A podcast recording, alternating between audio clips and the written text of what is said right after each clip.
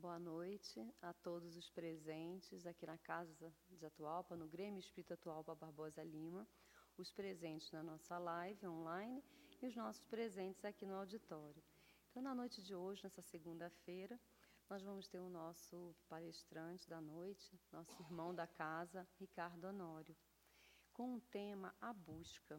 E ele né, me brindou com a possibilidade de vermos a obra que deu é, início ao estudo, né? É, Impermanência e Imortalidade, do Divaldo, né? Psicografia do, psicografia do Divaldo pelo espírito Carlos Torres Pastorino. Então, realmente é uma honra estar estudando né, o Pastorino nesse momento. E eu vou convidar todos os presentes para uma leitura breve de um livro que eu gosto muito, eu já tenho apresentado. É uma coleção, na verdade é uma atriz, né? são três livros: é o amarelo, o verde e o azul bilhetes fraternais. E esse é o terceiro livro. Eu escolhi para a noite de hoje, para a nossa reflexão, é, o capítulo 60, que fala sobre estratégias de amor. Aprende a semear a luz no solo dos corações, conduzindo o arado milagroso do amor, para que as sombras da ignorância abandonem a terra para sempre. Emmanuel. Então, Emmanuel diz para a gente como lidar com a intolerância, com a ignorância, é através do milagroso amor. Então, vamos lá. Para que alcances a vitória contra o mal, é preciso que adotes uma estratégia de amor que te auxilie na luta ingente. Nenhuma imperfeição será extirpada à força, mas sublimada pela conquista de valores morais elevados.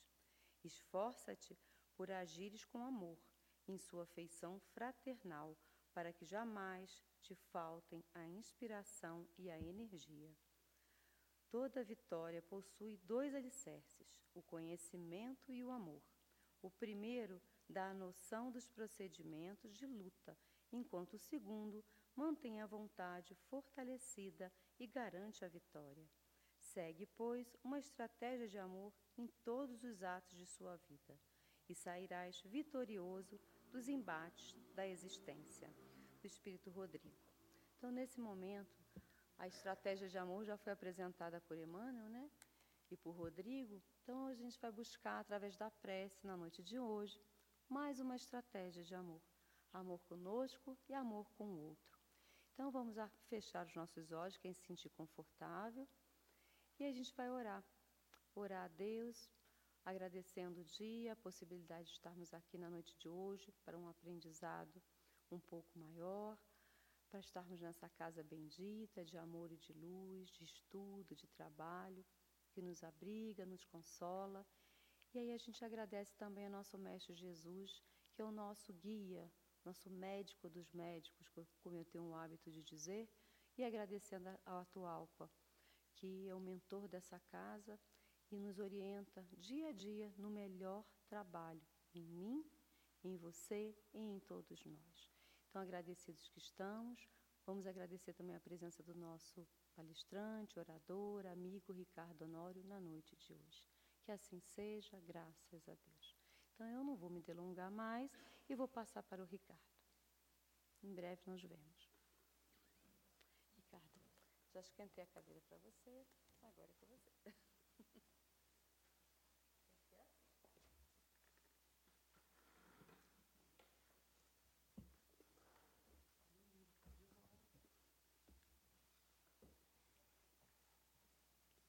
Boa noite a todos.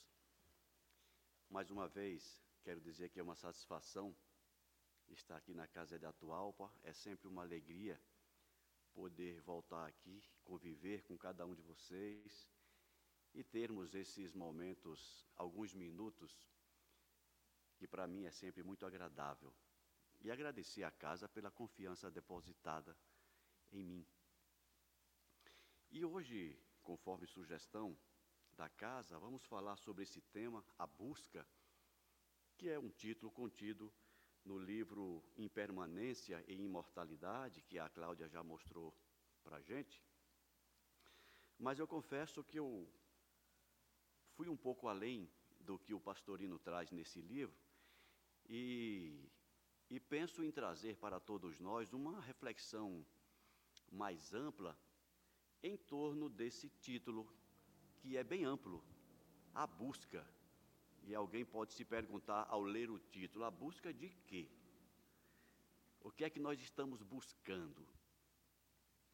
Hoje, hoje de manhã, eu estava num evento lá na, na aeronáutica e, por coincidência, o, o tema abordado, apesar do título ter sido outro, vai nesse mesmo caminho da busca de nós mesmos.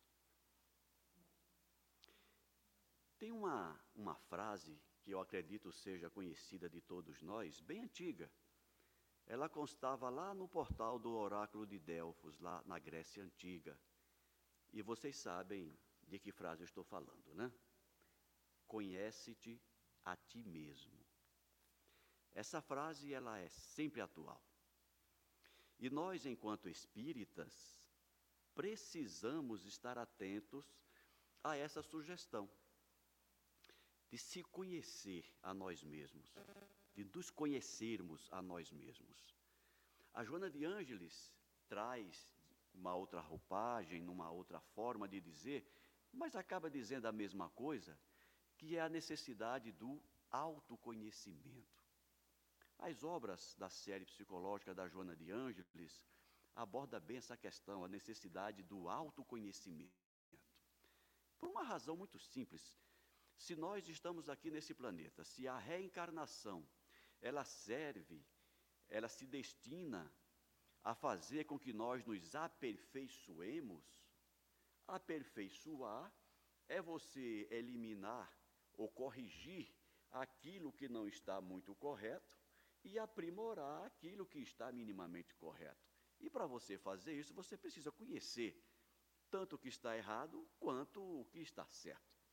E a gente só faz isso fazendo uma busca em nós mesmos daquilo que não está muito certo. E para fazer isso, a gente precisa se conhecer. Tem um, um autor, talvez vocês também conheçam, o Paulo Henrique de Figueiredo, que ele tem algumas obras bastante instigantes para aqueles que buscam esse conhecimento. E eu quero me referir aqui a uma obra do Figueiredo que é Autonomia, a história jamais contada pelo Espiritismo. Foi publicado pela FEAL em São Paulo. Autonomia. Nessas, nessa obra e em outras, o Paulo Figueiredo ele faz uma abordagem sobre a ética da autonomia. Que interessante isso. E, e apesar de parecer que o título de estudo não diz, nós precisamos comentar um pouco.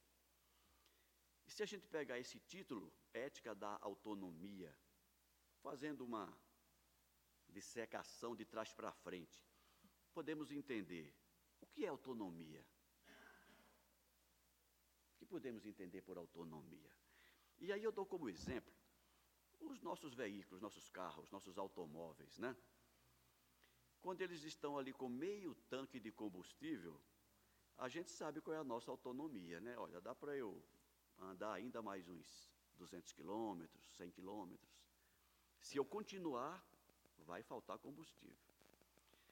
E do ponto de vista ético, moral, espiritual, que seria essa autonomia? A nossa autonomia, do ponto de vista espiritual, eu entendo como aquela capacidade que nós temos para fazer algo. Então, por exemplo, quando a casa de Atualpa me convida para fazer uma palestra aqui com vocês, eu sobre determinado tema, eu preciso medir a minha autonomia. Porque dependendo do assunto, eu vou dizer: olha, eu não tenho autonomia para isso. O meu combustível intelecto moral não me permite ir até aí. Ricardo, eu quero que você faça uma palestra relacionando física quântica e espiritismo. Chama outro. Eu não tenho autonomia para fazer isso.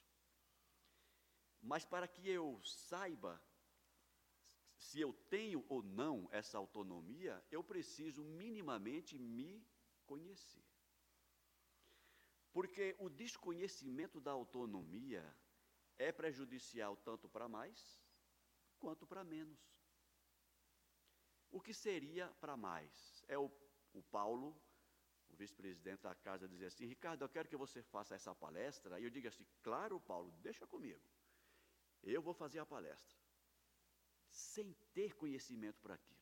O que é que vai acontecer? A palestra não vai sair legal, vocês não vão gostar e a casa não vai atingir o objetivo. Ou seja, eu calculei mal a minha autonomia. Para menos, seria o Paulo me chamar para fazer uma palestra sobre esta de hoje, por exemplo, e eu dizer assim: não, Paulo, eu acho que eu não tenho condições de fazer essa palestra. Não vou, chama outro. Mesmo eu tendo minimamente as condições de pelo menos vir aqui e conversar com vocês, eu me nego a fazer. Então, o conhecimento dessa autonomia é necessário para que, para que a gente não dê um passo maior do que a perna, mas para que também nós não percamos a oportunidade de fazer algo positivo por se achar incapaz de fazer aquilo. Essa é a necessidade de conhecermos a nossa autonomia. E a ética? O que é que tem a ver a ética com a autonomia? É, algumas vezes a gente ouve as pessoas dizerem assim: olha, Fulano fez determinada coisa, ele é uma pessoa sem ética.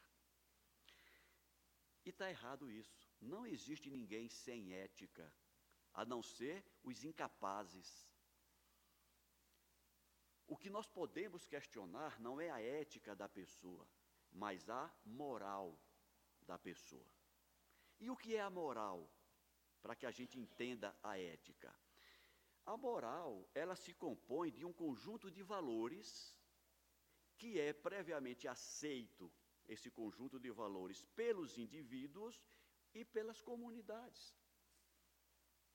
Então, a moral de determinada pessoa, a moral de determinado grupo, se constitui pelos valores que essa pessoa e que esse grupo aceita para si. No nosso caso, quando nós dizemos que somos espíritas, quando nós assumimos que somos espíritas, nós estamos, conscientemente ou não, assumindo os valores da moral cristã. Então, o cristianismo, ele é formado, é formado por um conjunto de valores. E esse conjunto de valores forma a moral cristã. Quando eu digo que sou espírita, que sou cristão, eu assumo um compromisso ético de me comportar, de viver de acordo com essa moral. Agora sim, como espírita, quando eu me comporto de maneira contrária ao que prevê os valores morais do cristianismo, aí você pode dizer: o Ricardo não está sendo ético. Porque aí eu já sei de que ética eu estou falando. É da ética relacionada à moral cristã. Trocando em miúdos, moral são, é, é valor, Ética é comportamento. Comportamento em consonância com os valores. Então, quando nós falamos da ética da autonomia, nós estamos falando da necessidade de nós nos comportarmos de acordo com a autonomia que temos em função dos valores escolhidos por nós. Então, a importância da ética da autonomia está no sentido de sabermos exatamente qual é o nosso limite. E isso está relacionado com o nosso livre-arbítrio.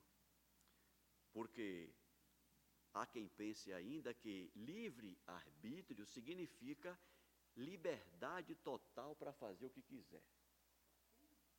Só que não. Ah, Livre-arbítrio, Assim como o nosso aperfeiçoamento, ele é relativo. O livre-arbítrio, ele é relativo. A natureza nos dá um limite, nos dá uma autonomia para que hajamos dentro daquela autonomia. Então, como espíritas, nós precisamos saber qual é esse nosso campo de ação, para que nós possamos agir bem. Então, o Paulo de Figueiredo, ele traz essa abordagem da ética, da autonomia, no, envolvendo um outro conceito da ética também, que é a ética da esperança. E o que é a ética da esperança?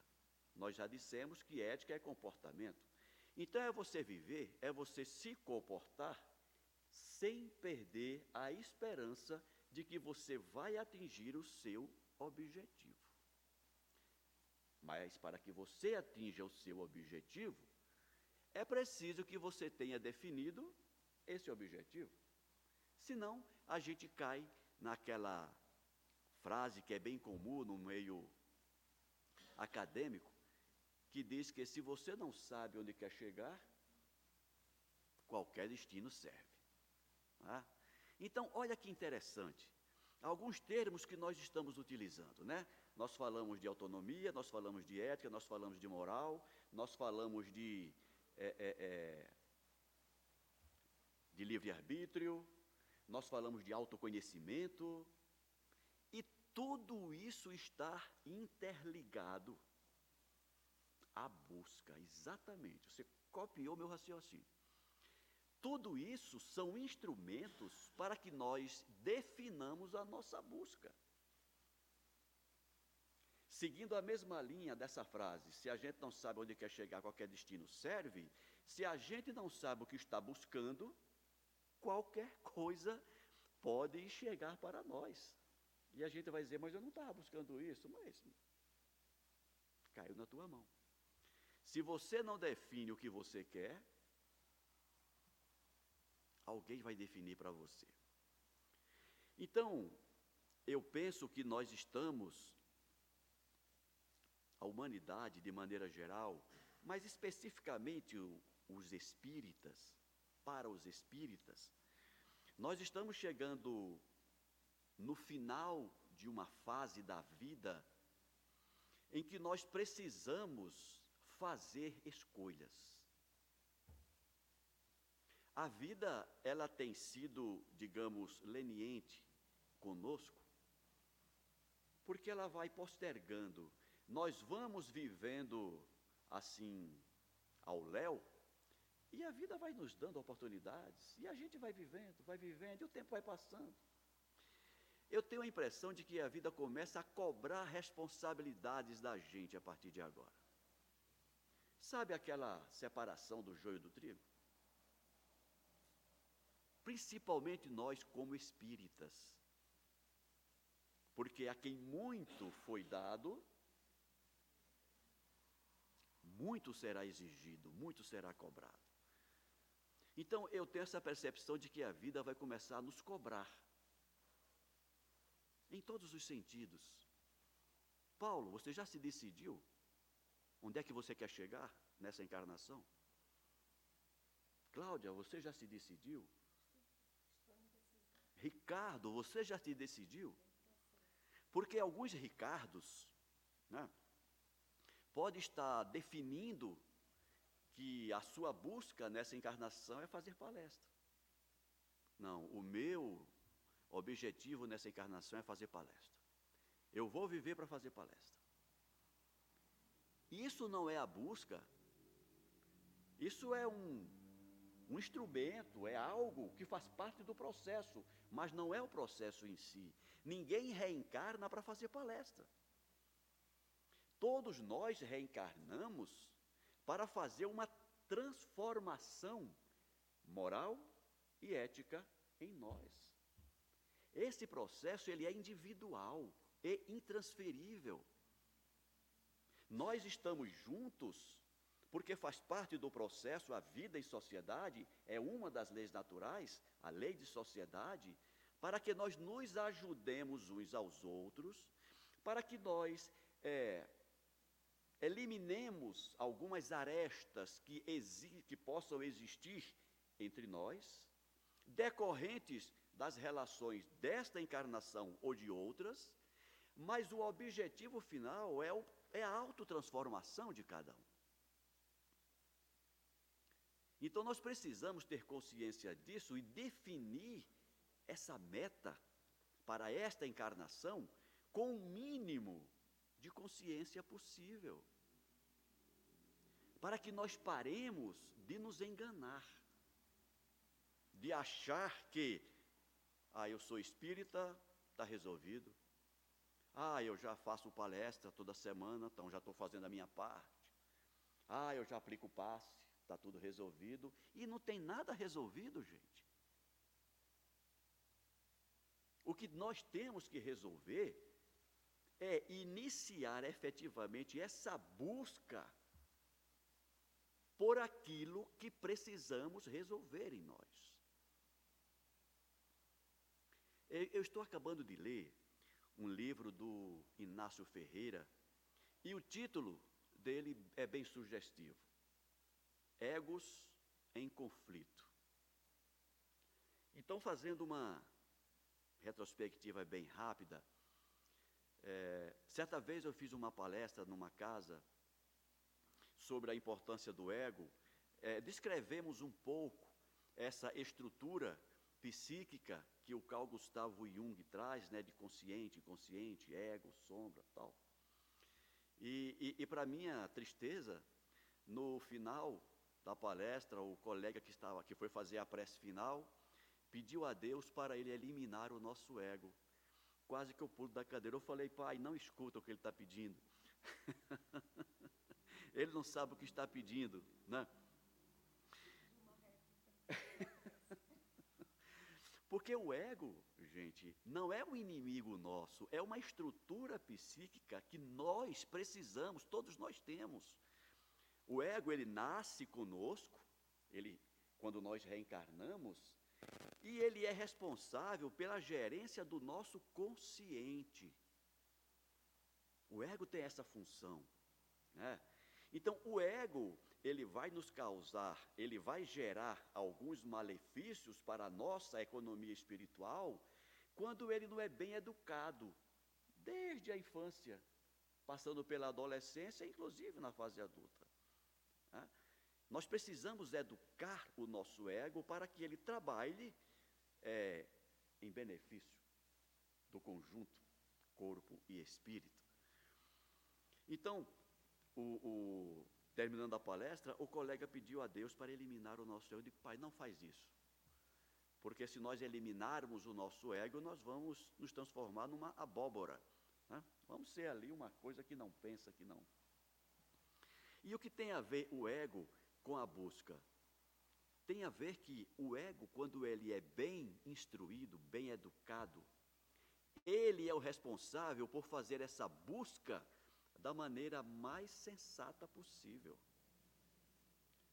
Está lá no capítulo 6 do Evangelho segundo o Espiritismo, uma, uma mensagem do Espírito de Verdade, quando ele dá para os espíritas dois mandamentos. O primeiro mandamento: Espíritas, amai-vos e o segundo mandamento? Instruí-vos.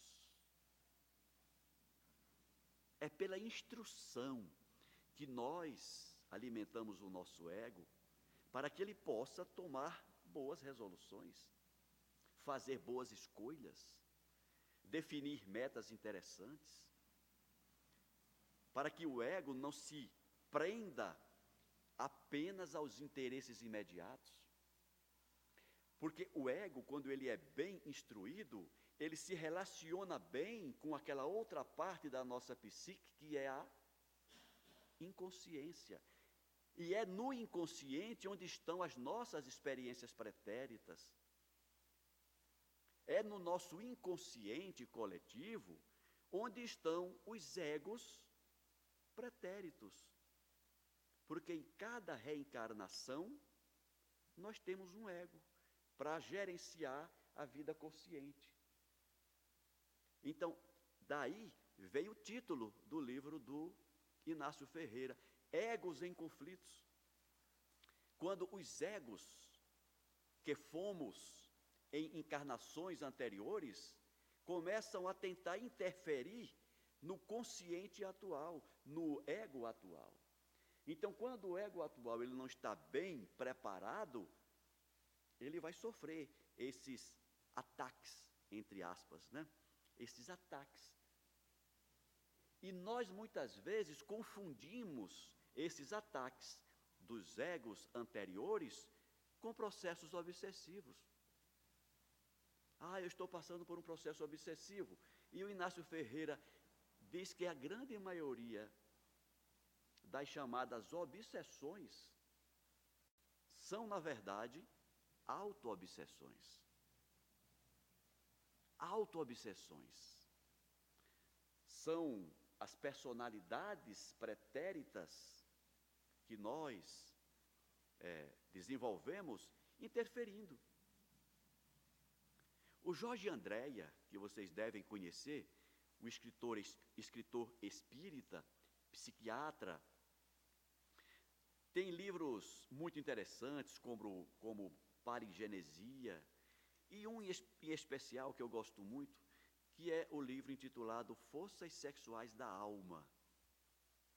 E nesse livro, ele fala de um vazamento que pode acontecer do inconsciente ou do subconsciente, como o Jorge André utiliza, vazamentos dessa área da nossa psique que vai interferir no consciente. E a gente confunde isso com obsessão. E por que que nós estamos juntando todos todas essas informações? Para reforçar a necessidade do conhecimento não só do autoconhecimento, mas do conhecimento, de acordo com o Espírito de verdade. Instruí-vos. Precisamos nos instruir, ler, estudar, discutir, para reforçar esse nosso embasamento, para que nós tenhamos condições de fazer essa busca da melhor maneira possível.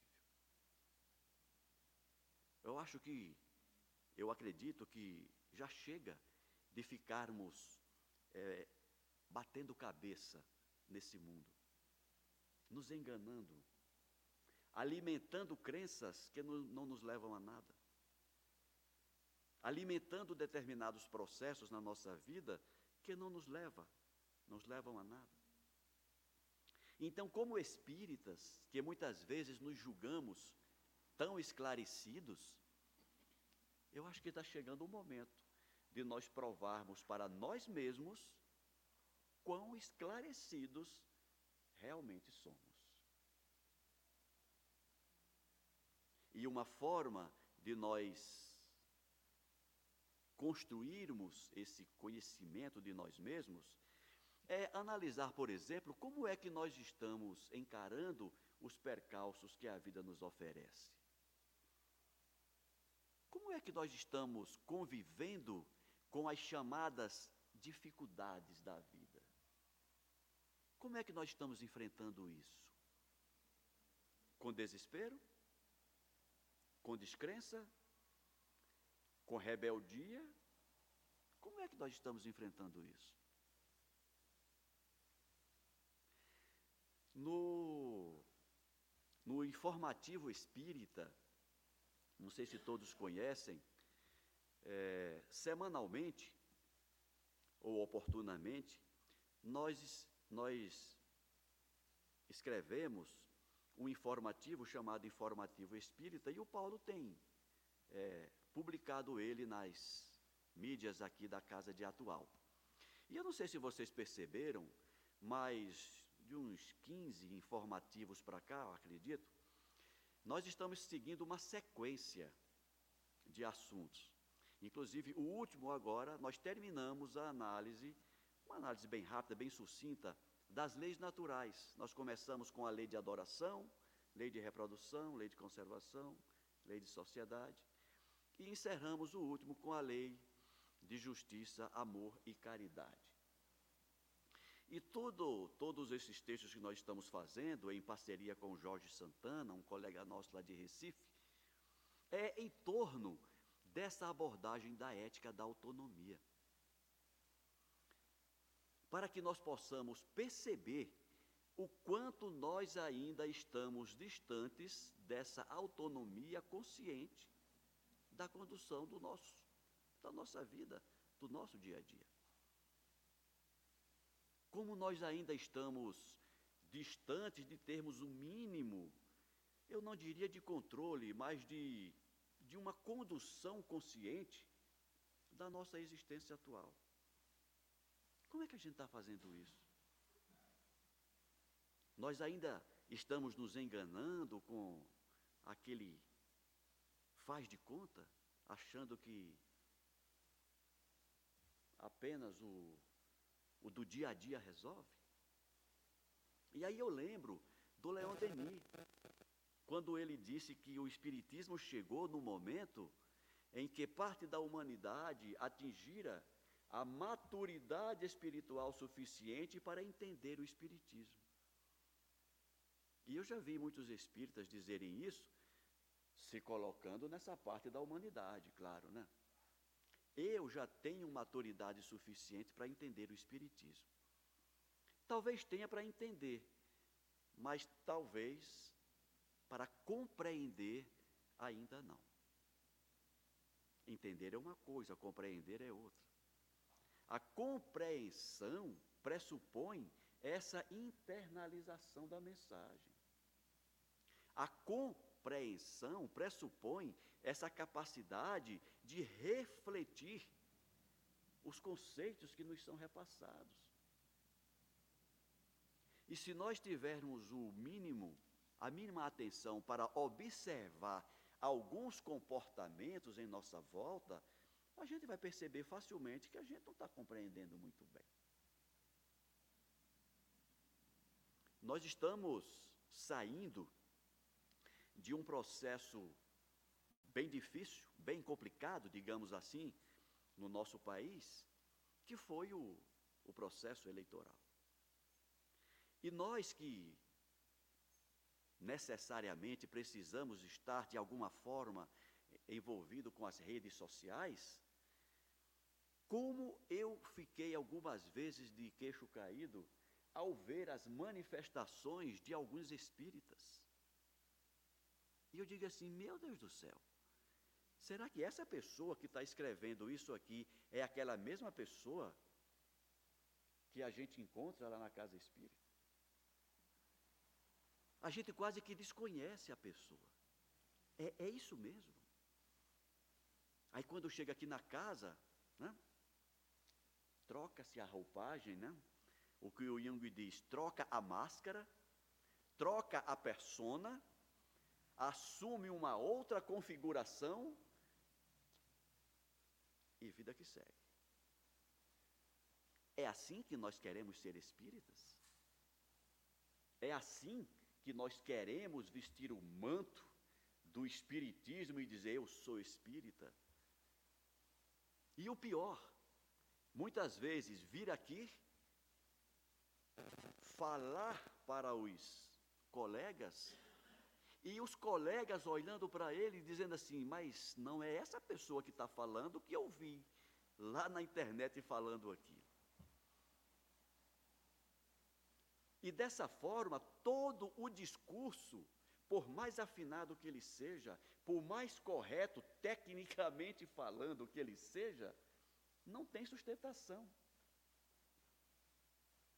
Porque a ética, ou melhor, porque o comportamento não combina com os valores morais abraçados.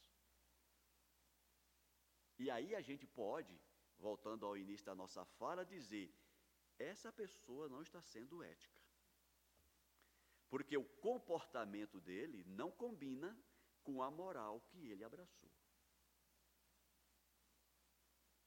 E temáticas como esta, nós precisamos trazer para as nossas reflexões na casa espírita, para que a gente separe o joio do trigo.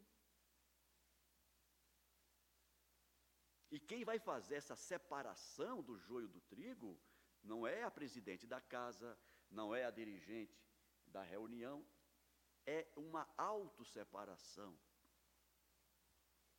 Nós precisamos olhar para dentro de nós e reconhecer isso. Identificar essas discrepâncias comportamentais que nós ainda temos e tentar corrigir isso.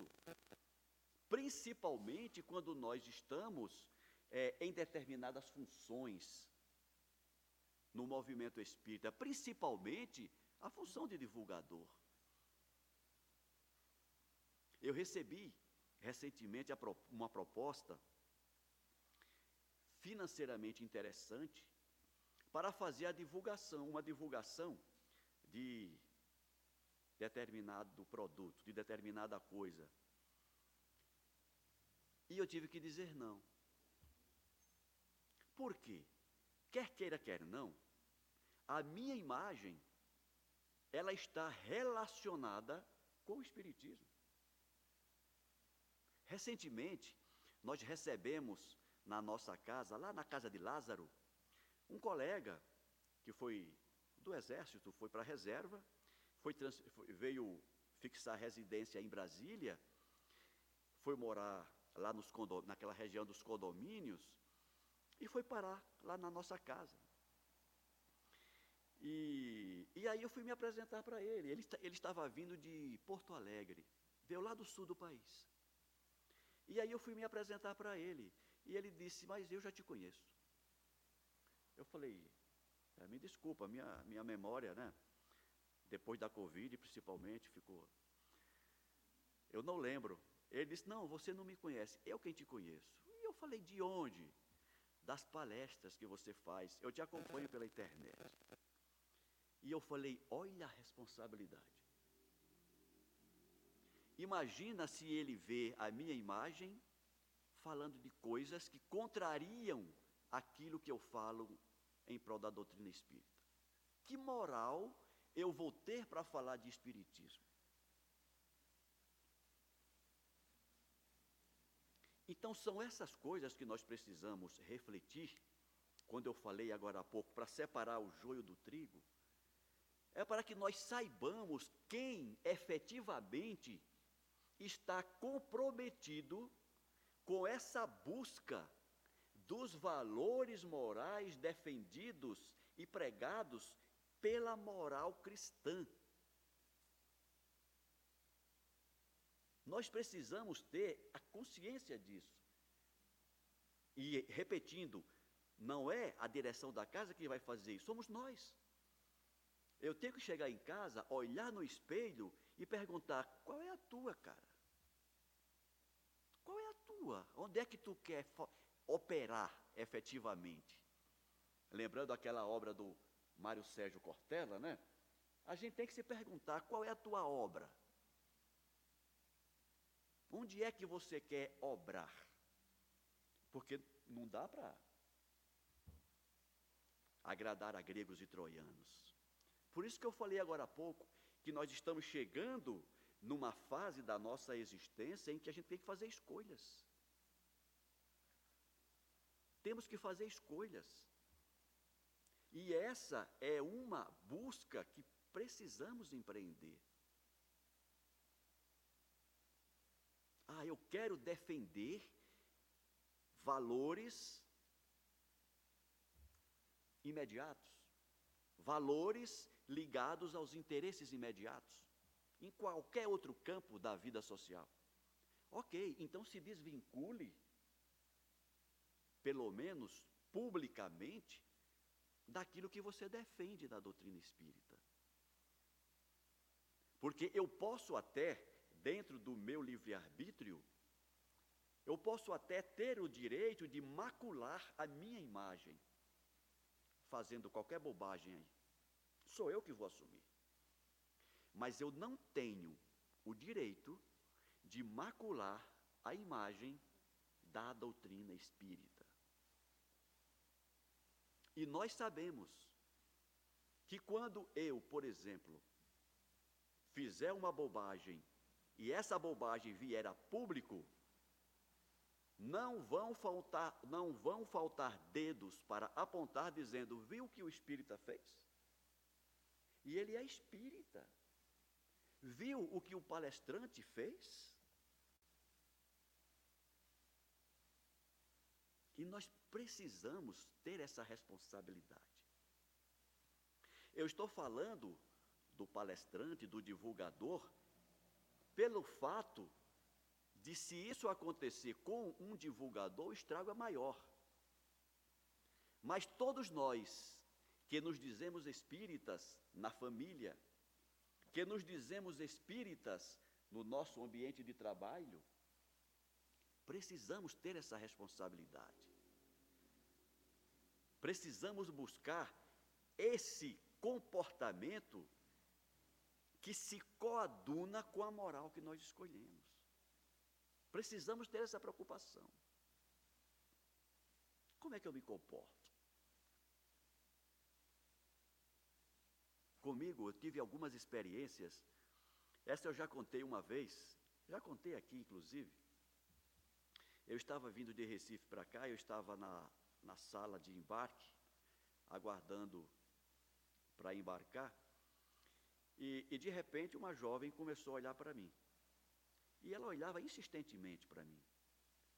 E eu falei, cara, eu não estou com essa bola toda, essa, essa menina não está me paquerando, não é possível. Né? Mas ela continuava olhando para mim, insistindo. E eu comecei a ficar incomodado com aquilo.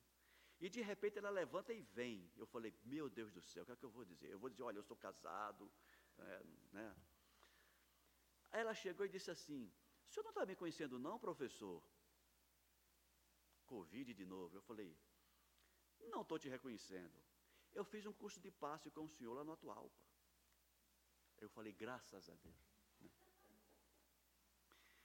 Veja como a nossa imagem, ela vai aonde nós não imaginamos. Então, muitas vezes, a gente tira férias, né? E se eu fosse contar casos, iria estourar o horário, né? Eu estou lembrando de um outro caso. Eu estava na ilha de Itaparica. Itaparica não, aquela do Rio de Janeiro, que o nome é Paquetá. Eu estava na ilha de Paquetá. Estava eu, a Cícera, minha esposa e um casal de amigos. E nós entramos num restaurante para almoçar, e quando eu entro, eu escuto assim: Ricardo Honório, você por aqui? Falei, não é possível. E era um, um, um, grupo de pessoas aqui do Atualpa, que estava lá na ilha de Paquetá de férias. Eu falei, que mundo pequeno. Outra vez foi em João Pessoa, estava em João Pessoa procurando lugar para estacionar na praia, ali em Cabo Branco. Quando eu achei uma vaga, coloquei o carro. E naquela, na, naquela, naquele dia, os meus filhos, eles eram pequenos ainda, eles estavam brincando comigo, dizendo assim, porque onde eu chego, as pessoas, muitas pessoas me reconhecem, e os meninos diziam assim, pai, não é possível que aqui o senhor vai encontrar algum amigo de infância. Né? Porque onde o senhor chega tem alguém que. Eu falei, não, aqui não, não, é, não é possível, né? Porque apesar de eu ser paraibano, eu nunca tive nenhuma atuação na Paraíba no movimento espírita. Eu já estava em Recife. Mas nesse dia eu parei o carro na praia de Cabo Branco, lá em João Pessoa, quando eu desci do carro, que coloquei o pé no calçadão, professor! Aí os meninos colocaram para rir, e o casal não entendeu nada, porque os meninos estavam morrendo de rir, porque era mais um amigo de infância que eu tinha encontrado ali. Tudo isso, gente, para reforçar que a nossa imagem está intimamente relacionada com a doutrina espírita. E precisamos ter o máximo de cuidado com a nossa imagem, porque é, é a imagem da doutrina espírita.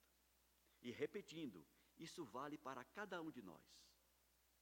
Para cada um de nós que estamos aqui no auditório, para cada um de nós que nos acompanha pela internet, e essa responsabilidade tem que ser trazida à tona. Então, essa é mais uma busca que nós temos que fazer. Buscar essa consciência, buscar ter essa responsabilidade, para que nós não manchemos a doutrina que abraçamos. Nós falamos agora há pouco no Jung. Eu gosto muito da proposta do Jung. Então, quando ele nos fala, por exemplo, da sombra. A sombra é uma estrutura psíquica que compõe o nosso inconsciente pessoal. O inconsciente coletivo são as nossas encarnações anteriores, o inconsciente pessoal são aquelas experiências desta encarnação que nós vamos colocando ali na, na, na sombra. E a sombra é formada pelos recalques, por aquilo que de alguma forma nós recalcamos, aquilo que nós não aceitamos em nós, aquilo que nós não queremos. Tudo aquilo que a gente olha na gente e vê que não é muito legal, a gente vai recalcando. E vai ficando ali na sombra. Mas o Jung ele diz o seguinte, que depois dos 40, 45, 50 anos de idade, essa sombra ela tende a explodir. Em que sentido? No sentido de fazer com que essa sombra comece a interferir no nosso consciente. E aí nós vamos precisar de atendimento fraterno, porque a gente começa a dar, ter algumas variações de comportamento, confundimos com obsessão. Nós vamos precisar de um acompanhamento psicológico e talvez até psiquiátrico. Influências, interferências, ou usando a linguagem do Jorge Andréa, vazamentos dessa sombra interferindo no nosso consciente. E na maioria das vezes, nós não queremos dar ouvido para isso. Nós fugimos disso. Eu não quero saber disso. Ricardo, você, o teu comportamento está mudando. Não, isso é, é natural. Ricardo, isso é um processo obsessivo. Não, é obsessivo. Eu sou palestrante espírita, ninguém me obsidia, não, rapaz. Eu tenho a proteção dos meus mentores, né? Que é isso? Né? E quando a gente faz isso, a, gente acaba dando passagem para, na minha opinião, o pior tipo de obsessão, que é a fascinação. Particularmente, eu considero a fascinação mais danosa até mesmo do que a subjugação. Por quê? Porque o pior cego é aquele que não quer ver. O pior aluno é aquele que não quer aprender. O pior doente é aquele que não aceita que está doente. Então, essa é uma outra busca que nós precisamos empreender.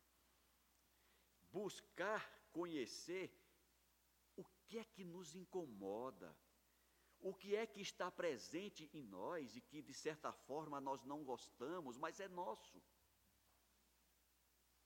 Por exemplo, hoje, hoje de manhã eu estava falando com um colega palestrante também, e ele, diz, ele estava não reclamando, estava comentando do baixo número de pessoas presentes nas palestras, nas reuniões públicas presenciais. Depois da pandemia, parece que isso é uma característica. As pessoas talvez se acomodaram um pouco e precisam, ou, ou melhor, e, e preferem assistir de casa do que vir ao centro assistir a palestra. E ele estava se incomodando com, essa, com esse baixo número de pessoas. E eu falei assim, mas você está preocupado com isso? Você, a sua palestra, ela depende da quantidade de pessoas que estejam te assistindo? Né? Não, mas é bom, né? É bom quando a gente está falando para uma plateia cheia. E eu falei, é bom para quem? É bom em que sentido? Né?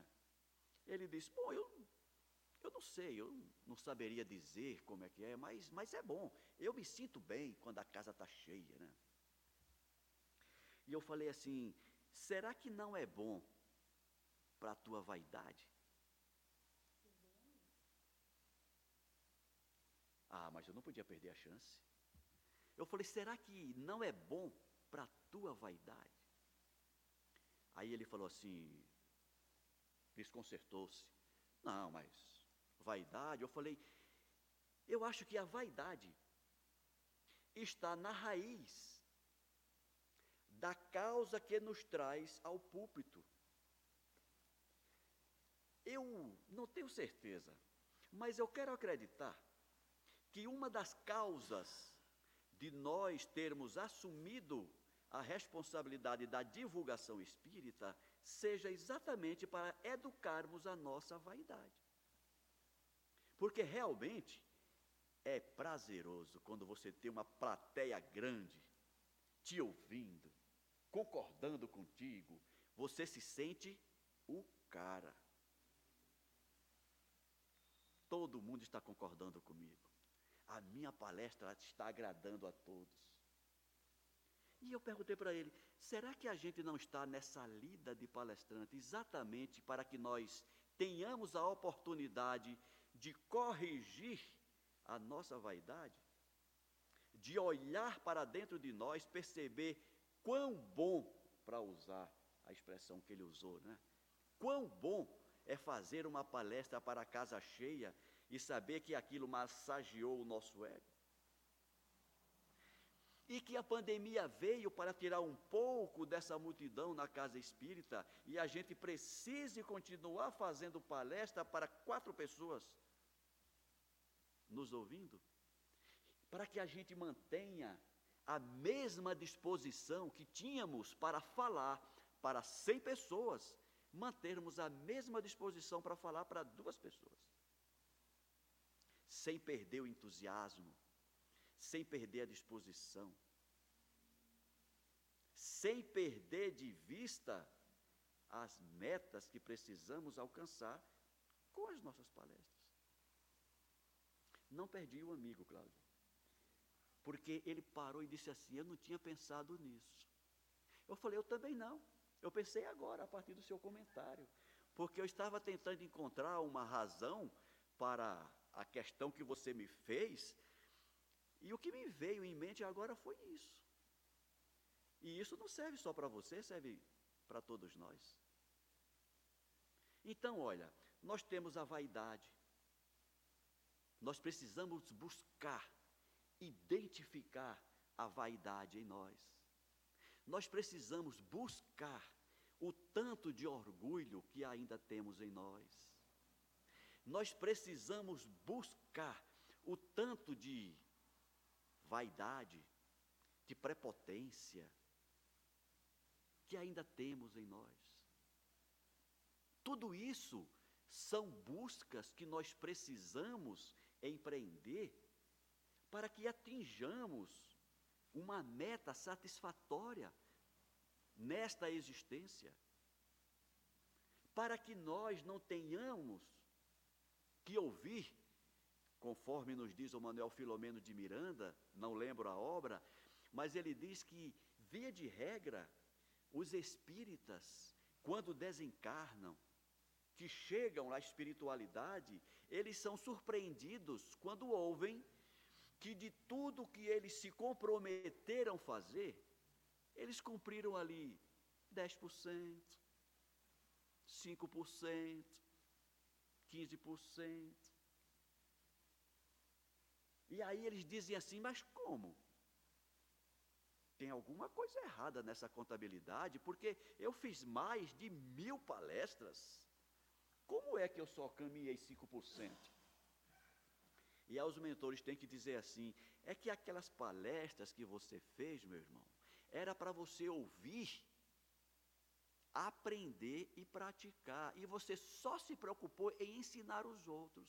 Então, olha só, daquelas pessoas que ouviram suas palestras, elas, elas atingiram 30%, 40%, porque elas te ouviram e praticaram e você só falou. Olha que interessante. O Manuel Filomeno de Miranda também diz que um dos maiores sofrimentos para o espírito, quando ele chega à erraticidade, à espiritualidade, é a consciência do tempo perdido. Então, essa temática, essa temática toda que nós estamos tratando hoje, é para que nós tomemos consciência disso. Para que nós saibamos aproveitar mais o tempo que nos resta nessa existência, para que a gente não tenha que ouvir isso quando chegar do outro lado. Nós precisamos despertar para isso. Nós precisamos parar de ser espíritas de gabinete. Espírita que já leu de tudo, que sabe tudo, tem resposta na ponta da língua, que explica tudo. Né? Mas que quando nós observamos o comportamento ético desse indivíduo, não fecha com a moral que ele abraçou. Não fecha. Nesse sentido, a observância do comportamento alheio pode nos ajudar. Não para ficar apontando o dedo para o colega que está no descaminho, mas para que a gente, observando o descaminho do colega, traga para si essa realidade e diga assim: será que eu não estou indo no mesmo caminho? Espera aí, deixa eu ver se eu não estou. É nesse sentido que a gente tem que atentar para isso.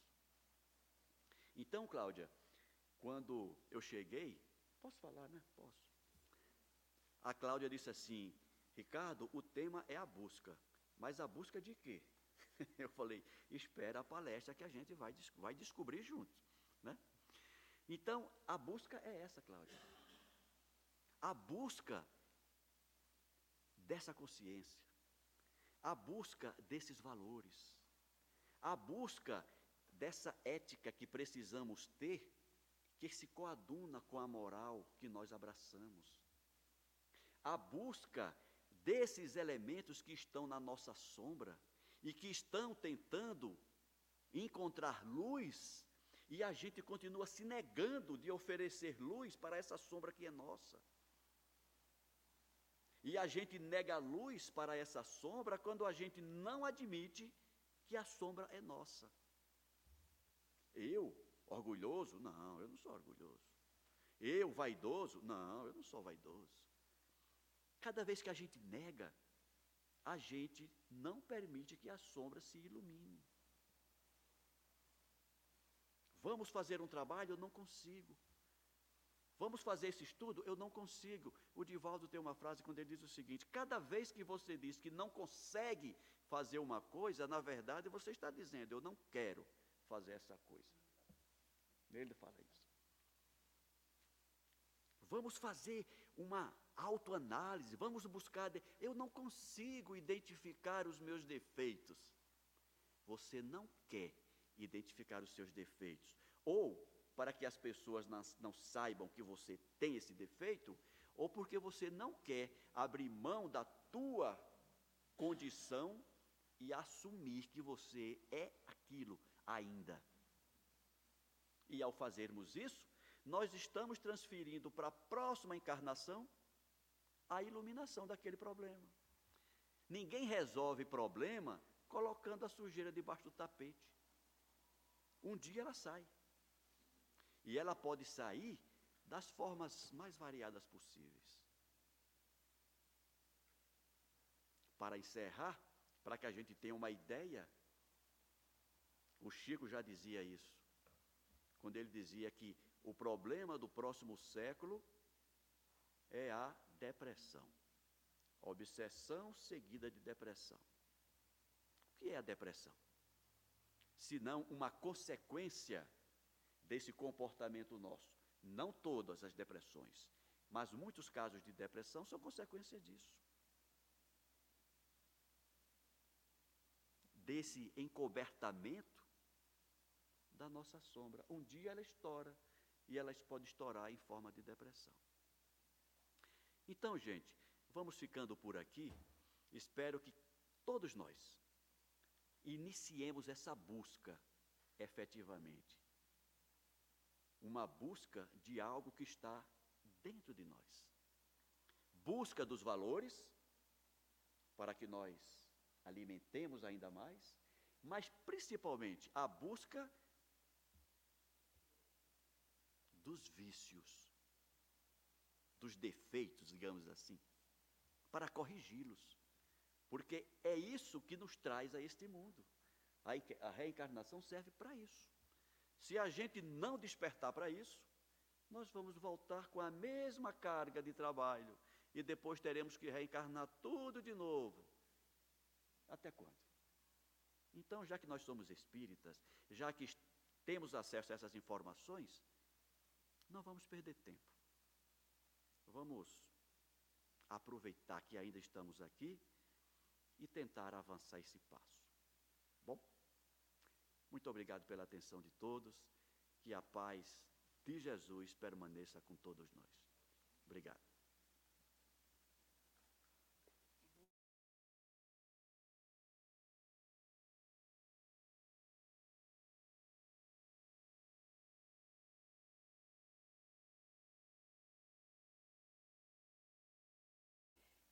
Só temos que agradecer ao palestrante, a palestra na noite de hoje, que a gente possa ter sempre o Ricardo Honório ao nosso lado como amigo da Casa de Atualpa, né?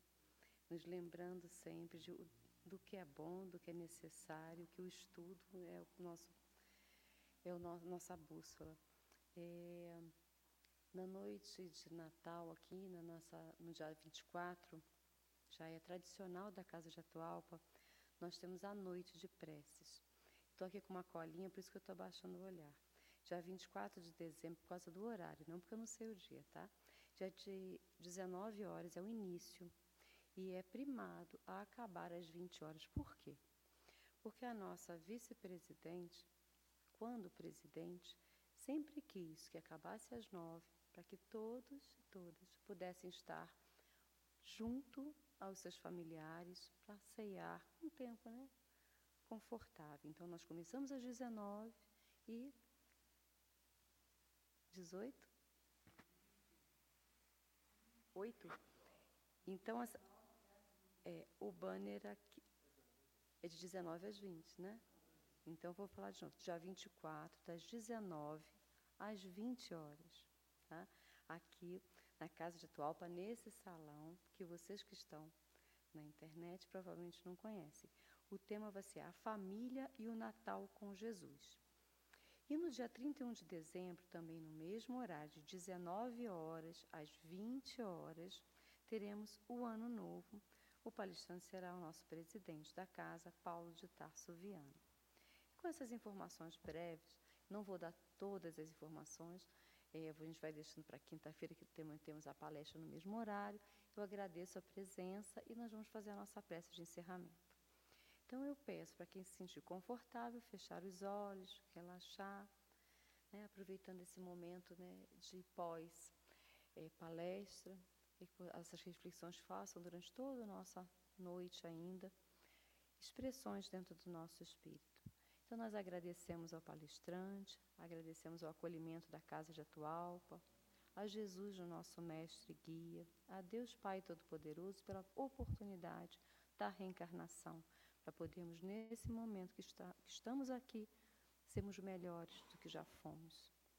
E assim, na noite de hoje, que possamos todos ir, irmos né, para os nossos lares, para o nosso conforto dos, nosso, dos nossos lares, com o coração cheio cheios e repletos de confiança, de amor e nos educando a cada dia e exemplificando essa educação do bem, essa ética que nós vamos adquirindo passo a passo junto a nós e a todos os que estão conosco nessa caminhada.